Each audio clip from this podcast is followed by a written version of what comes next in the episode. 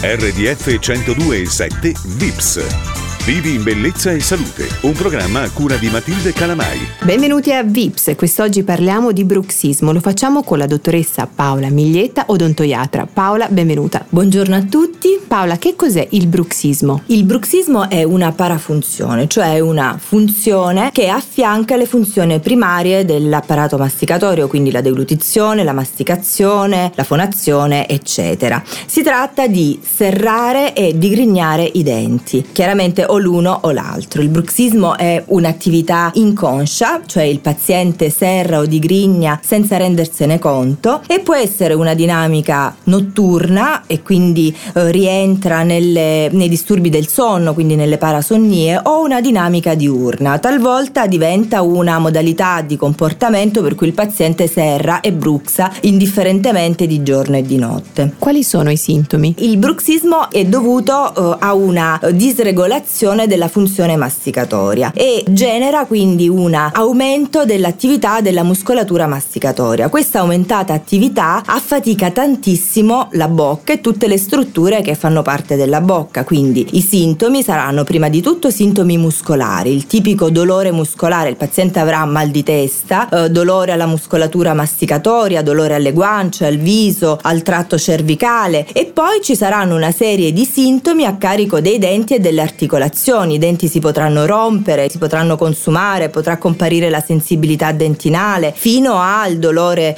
eh, reale, un dolore pulpare. Lo stesso vale per le articolazioni temporomandibolari che potranno alterarsi nella loro struttura, iniziare ad avere dei processi patologici, quindi tutti i sintomi legati a questo, difficoltà a muovere la bocca, aprire, chiudere, i clic articolari fino a un quadro di disfunzione temporomandibolare e se lo stadio avanza anche di disfunzione cranio-cervico-mandibolare, cioè il serramento o il digrignamento danneggia la bocca, il collo e la testa. Come si cura? Chiaramente eh, il serramento è una dinamica il più delle volte legata allo stress e quindi diciamo che la cura principale è quella di gestire questo stress psicoemotivo che provoca questo disturbo. Il dentista e in particolare l'ognatologo è eh, il medico che invece si occuperà di ridurre i danni in bocca da bruxismo. Quindi questo verrà fatto il più delle volte utilizzando dei bite. Il bite è un dispositivo oggi molto conosciuto perché molto utilizzato. È un dispositivo in resina trasparente che viene messo rimovibile, viene messo sull'arcata superiore o inferiore e che protegge i denti dal danno da bruxismo